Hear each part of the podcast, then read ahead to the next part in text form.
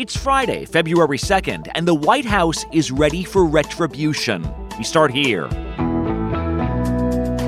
Sources say the Pentagon has its marching orders and will launch a series of strikes. They want to find targets that are significant, that will hurt those militants. But is Iran on the list of targets? Martha Raddatz is in the Middle East with the latest. The mother of a school shooter makes her case. Are you a failure as a parent? I don't think I'm a failure as a parent. At what point do parenting decisions make you culpable in a murder? And life is a game of inches. I went from 5'9", with, without shoes, I'm like 5'11 and a half, give or take. But would you go under the knife to get taller? From ABC News, this is Start Here. I'm Brad Mielke.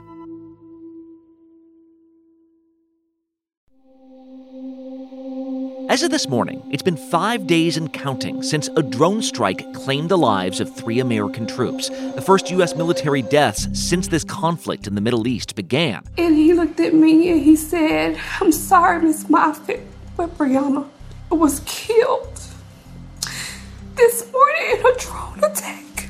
When you have a deadly strike like this, it demands a response. But what kind of response? And against whom? After all, while this appeared to come from militant groups in Iraq and Syria, they are directly sponsored by Iran. Who pays for our soldiers' lives? Well, after five days of waiting, it now appears the U.S. has a plan for retaliation. Apparently, it's no longer a case of if, but when and where. ABC's chief global affairs correspondent Martha Raddatz has made her way to Jordan, where these troops were killed in the first place. Martha, you've been speaking to sources. What should we expect to happen here? I, I think you can expect a multi tiered, multi country, multi target retaliatory strike. I think it's going to be very different from what we have seen in the past few months, but in many ways very the same. The president has made his decision about responding. Um, options were presented to him. He made his choices and uh, his decisions, and uh, and we're gonna and we're gonna move out. They'll go after these militia groups where they can find them. Certainly, the ones they believe have been responsible for these attacks, and and try to take them out and carefully, as the U.S. tries to do, avoid civilian casualties. I think that is number one. Uh, they do not want to kill any civilians. According to sources I have talked to, President Biden has deep misgivings about going after Iran itself. All we've heard from the president, from the administration for months is these are Iran backed militias, these are Iran backed militias, but they don't want this war to escalate. But if you look at the map, it really already has. The conflict has escalated. We've got fighting in the Red Sea. We've got fighting on the northern border of Israel. And we certainly have seen in Iraq and Syria these militias targeting Americans, American forces, well over 165 times. Well, and Martha, uh, on one hand, it's only been a few days, right? It's been less than a week since this happened. On the other hand, it's so significant. It's the first American service member deaths in this entire conflict in the region. We're battling with so many of these Iran backed proxy groups. Uh, the question has kind of been why has it taken so long to strike back? I mean, what's your sense? I, I think this is one of the major reasons why this is so different. The US always has target lists. They probably knew pretty quickly exactly who was responsible for this strike, but they want this one to be different. It needs to be significant. It needs to be unambiguous. It needs to actually cost Iran something. Because they don't want one big show of force or one little pinprick strike. They want to find targets that are significant, that will hurt those militants in many ways, and that takes time and it takes coordination. This is one of the most remote parts of Jordan. Syria is just behind me, about two miles. Iraq is off to my left. You know, Brad, we traveled up to the border of Syria and it is the most remote area. It is it is seriously like, like a moonscape up there. There are a few little villages. They want to make sure, especially this time, because deterrence, frankly, has not worked, that these targets are significant enough that it will hurt the militants or at least slow them down or at least avoid for some American forces more significant attacks on them. That's why it takes so long. They just want to be certain and have this mean something. Yeah, and Martha, I mean, since you've been in the region and since you've been talking to your sources, what have we learned about the attack in the first place? Because we say Iran backed militants, but like you said, the Pentagon probably knew early on more specifically who this group was. I mean, do we know at this point which militant group this was and how they carried this out? One of the first things they had was physical evidence.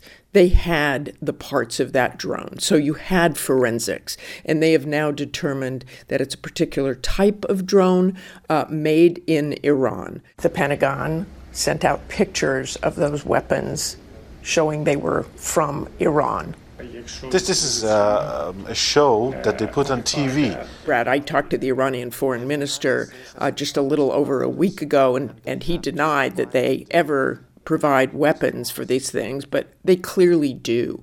The U.S. has seen it. I've seen displays of those weapons myself. So they know that that drone was made in Iran, essentially. They know where they believe it was launched from. It was clearly either Syria or Iraq, because that, according to officials of the countries that we're going to go after, and possibly Yemen as well. So that attack, that drone coming, uh, it's it's very sad to say, but we also know that the air defenses at that base did not catch it. They thought that it was a U.S. surveillance drone, and that's one of the reasons that drone, that Iranian made drone, got through.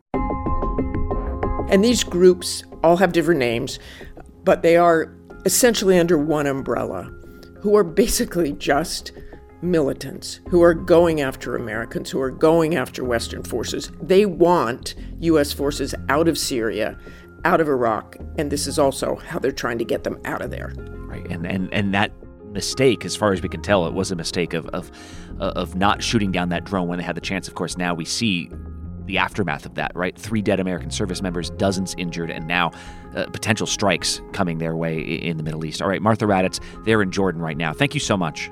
Thank you, Brad. Next up on Start Here, people are dead, but she says she wouldn't do anything different. Some dramatic testimony after the break. Hey, I'm Andy Mitchell, a New York Times bestselling author. And I'm Sabrina Kohlberg, a morning television producer. We're moms of toddlers and best friends of 20 years. And we both love to talk about being parents, yes, but also pop culture. So we're combining our two interests by talking to celebrities, writers, and fellow scholars of TV and movies. Cinema, really. About what we all can learn from the fictional moms we love to watch. From ABC Audio and Good Morning America, Pop Culture Moms is out now wherever you listen to podcasts. As in previous campaigns, it's the economy, stupid. We'll be looking at that this morning. First, though, it's the news, stupid. It is the economy, stupid. It's not the economy, stupid. It's national security, stupid. It's the hair, stupid.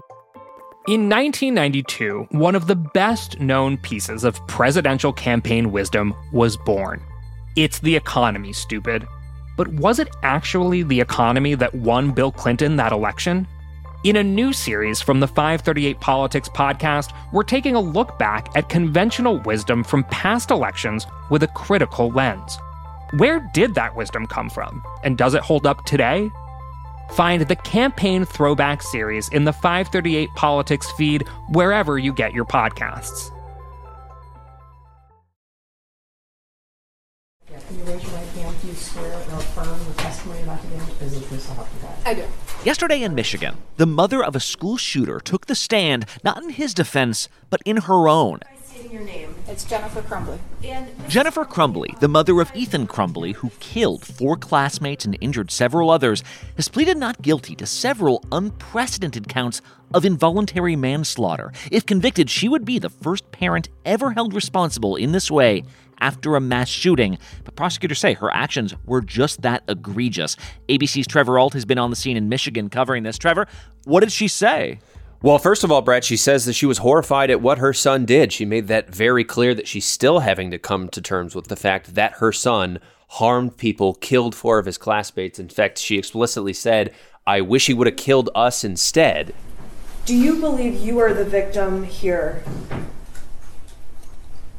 Um, I don't want to say that I'm a victim because I do not want to disrespect those families that truly are the victims on this. Um, but we did lose a lot. She also is adamant that she was not aware of the many red flags that the prosecution has laid out leading up to this shooting. So much so that she says when she looks back on how it all unfolded, she doesn't think she would do anything differently, uh, which is going to strike a lot of people as wow. a pretty wild thing to say, given she's on trial for involuntary manslaughter. Her and her husband, the first parents in American history to face these kinds of charges after a child commits a mass shooting. Are you a failure as a parent? I don't think I'm a failure as a parent, but at that time, Essentially, what we saw in court yesterday, just from her defense attorney questioning her, Brad, is that they took a long time establishing the relationship of her as a mother. They had a lot of photos of family trips that they went on over the years and him growing up, and then talking about how they have a little bit less photos as he gets older because teenagers are just that age. She describes herself as caring and attentive. They talked about times that she would take her son to the doctor. I trusted him and I felt like I had an open door and he can come to me about anything. And then we kind of get into the area where her story splits from the stories that we have heard from the prosecution over the past week and a half as they've laid out their case, mainly over what should these parents have been aware of leading up to this shooting. I did not go through his text messages. Um, I didn't have a reason to. She says that he at no point asked to go to therapy, and that at no point did it seem like he was having any kind of mental health crisis that would require her to get help, Brad. Well, eh, yeah, Trevor, I'm trying to figure out how much of this is sort of about gun safety and taking responsibility for the guns that you own, that your child, and how much of it is just about parenting techniques. Like, is it illegal to not be proactive with your kid about stuff like this? I guess.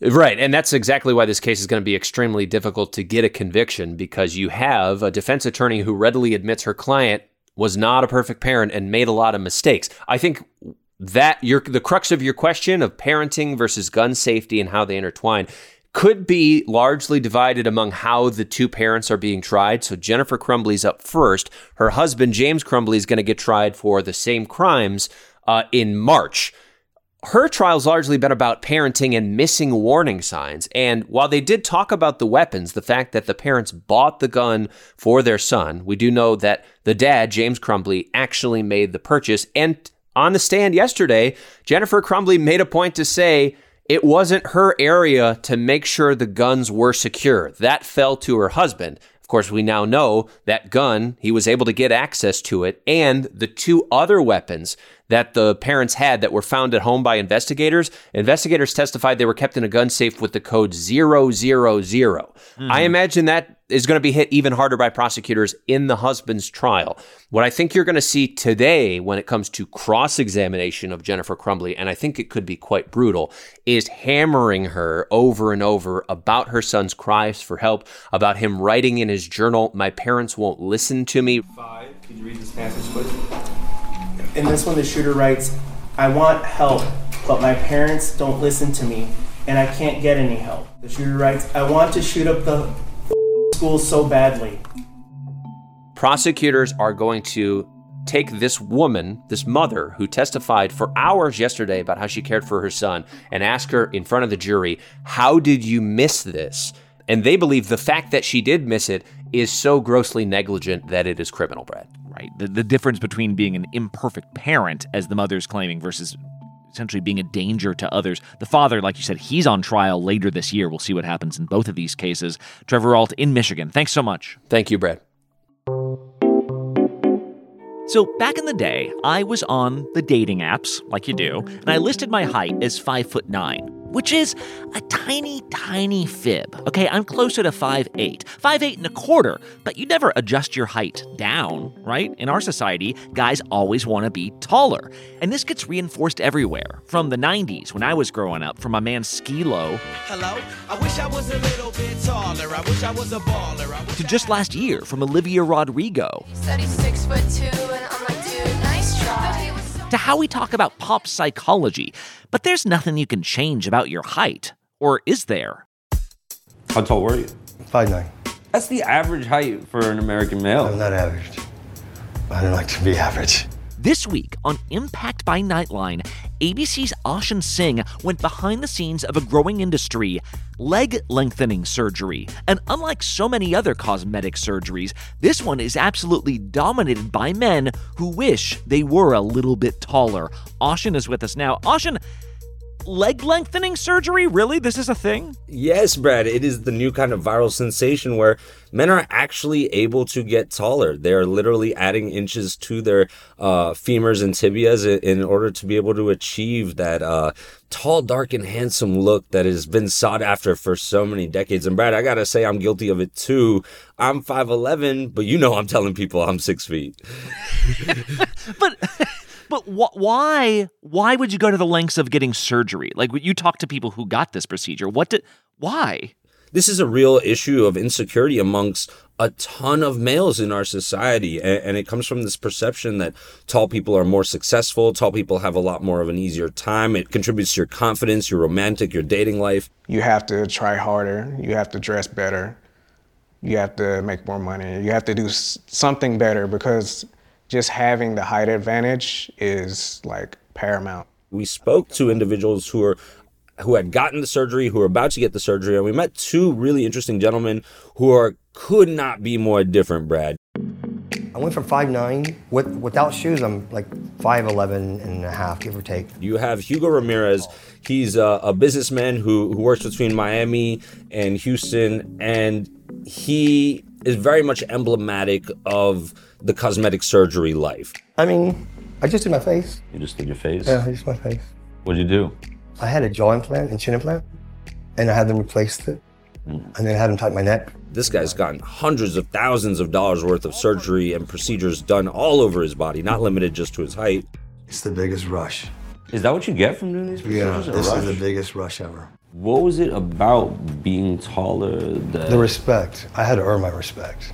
If people are taller, they don't have to earn the respect. I mean, you could be an idiot and be tall, and you get respect.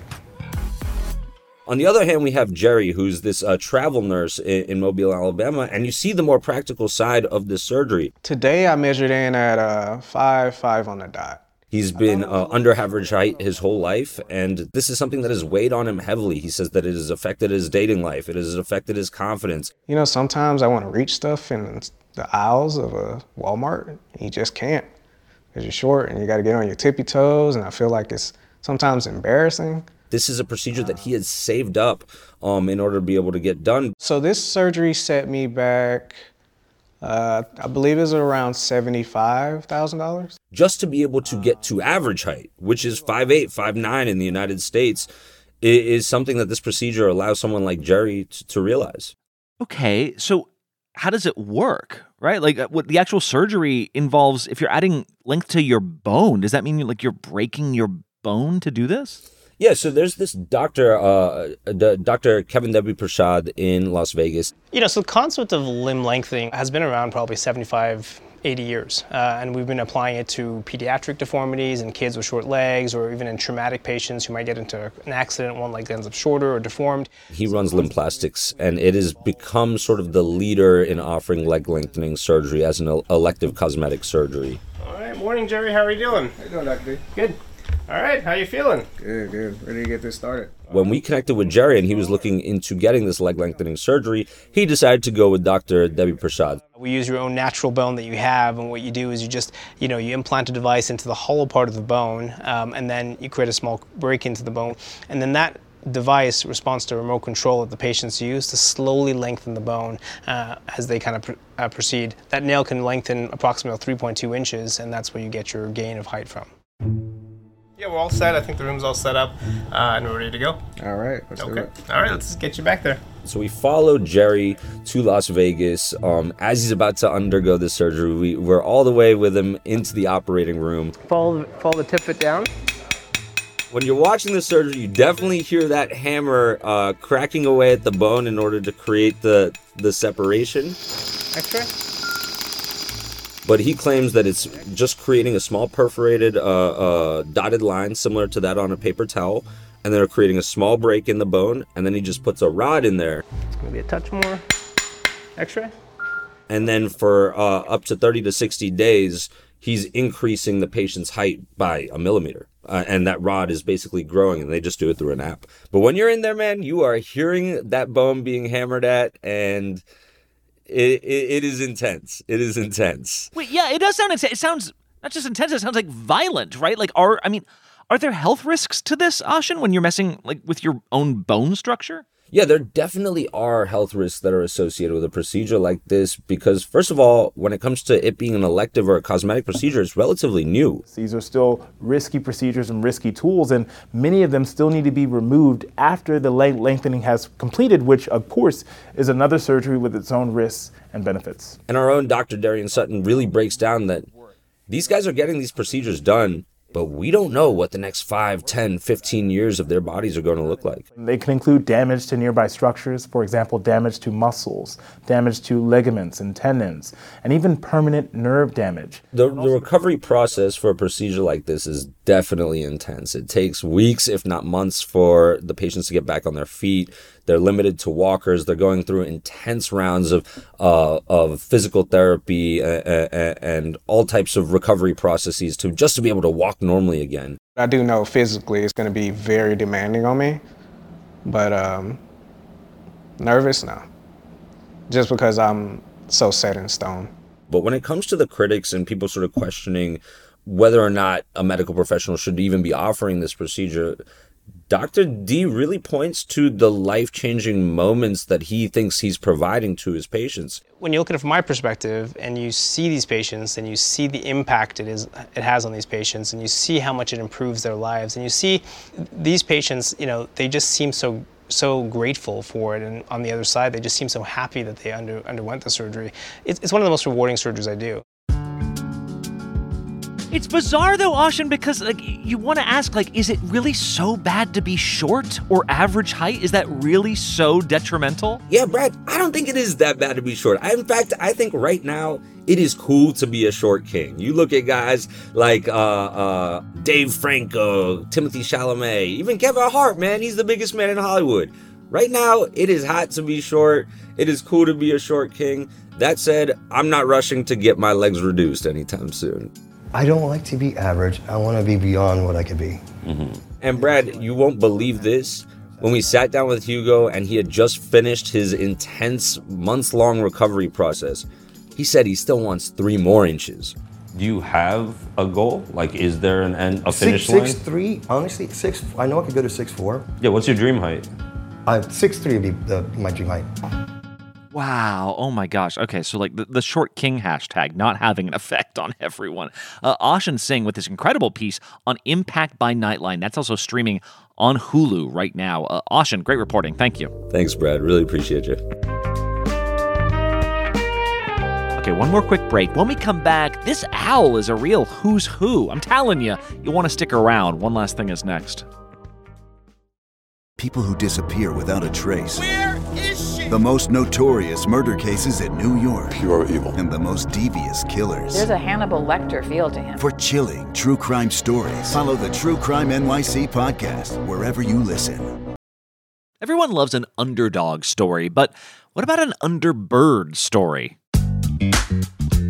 Now, are you a birder, Bill? You seem to know a lot about birds. Like, what? How did you get so invested in this story? Well, uh, I'm not a birder per se, uh, but uh, I do like celebrity type birds. That's ABC's Bill Hutchinson talking about what's perhaps become New York City's most famous fugitive. Flaco the owl is a Eurasian eagle owl, and what's uh, rare about him is he is believed to be the only Eurasian eagle owl on the loose in the wilds of uh, North America. And the interesting part about Flaco is his story starts with a crime. Until last year, Flaco the owl had lived his entire life in the Central Park Zoo. But exactly one year ago today, someone cut a hole through his cage. And uh, he just walked out of the cage, walked through the hole that was cut into the mesh lining of his cage, and uh, bolted into the wilds of uh, New York City. Flaco has become a bona fide celebrity in Manhattan. Birders watch him pop up in various trees, but he started spreading his wings further. Soon he alighted on the sidewalk on Fifth Avenue. And that just shocked people, it drew a crowd, also drew the NYPD, who um, didn't seem to really know what to do with him at first. And they put out some caution tape to sort of cordon him off so that people couldn't get close to him.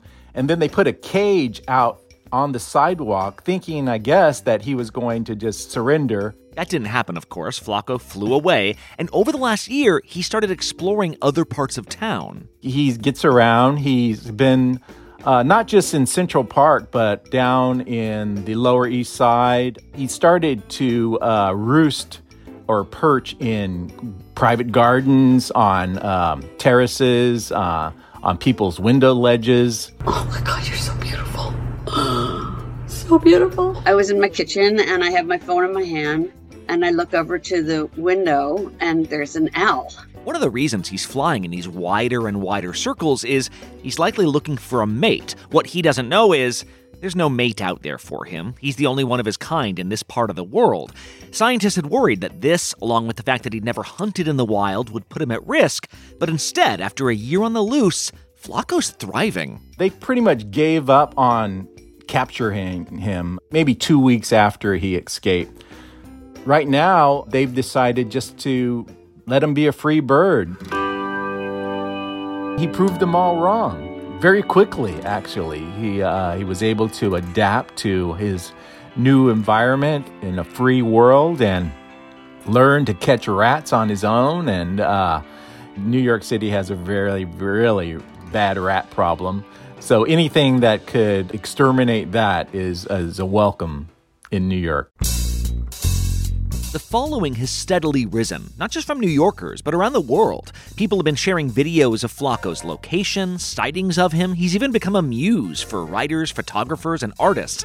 Our reporter, Bill Hutchinson, has painted a series of Flacco portraits, these vividly colorful depictions of the owl in various scenarios, with construction workers and Fifth Avenue shoppers. I think people like the underdog story and he he was the underdog definitely because nobody thought he could survive out there. And he did and he showed resilience and that sort of enamored him to people's interest in cheering for him to be free. One of my favorite honorary new yorkers is the author eb white. He wrote about animals. You probably know charlotte's web E.B. White once said about New York that people born here take the city for granted, the commuters give it a sense of restlessness, but then there are the outsiders, the transplants, the ones who came here roaming the city in quest of something bigger. Those, he said, give the city its passion. That's what I think has rallied people around Flaco. Of course, if you were to ask him about his celebrity status, he'd probably just play it modest and say, Who, me? Blown away by Bill's portraits, by the way. You can see them in his story on abcnews.com. Just look for his reporting on the one year anniversary of Flaco's freedom. Start Here is produced by Kelly Therese, Jen Newman, Brenda Salinas Baker, Vika Aronson, Cameron Chertavian, Anthony Ali, Madeline Wood, and Tara Gimbel. Ariel Chester is our social media producer. Josh Cohan is director of podcast programming. I'm our managing editor. Laura Mayer is our executive producer. Thanks to Lakia Brown, John Newman, and Liz Alessi. Special thanks this week to Jonah Haskell, Chris Berry, Dana Schaefer, Lion Caldera, Eric Strauss, and Ann Flaherty. I'm Brad Mielke. See you next week.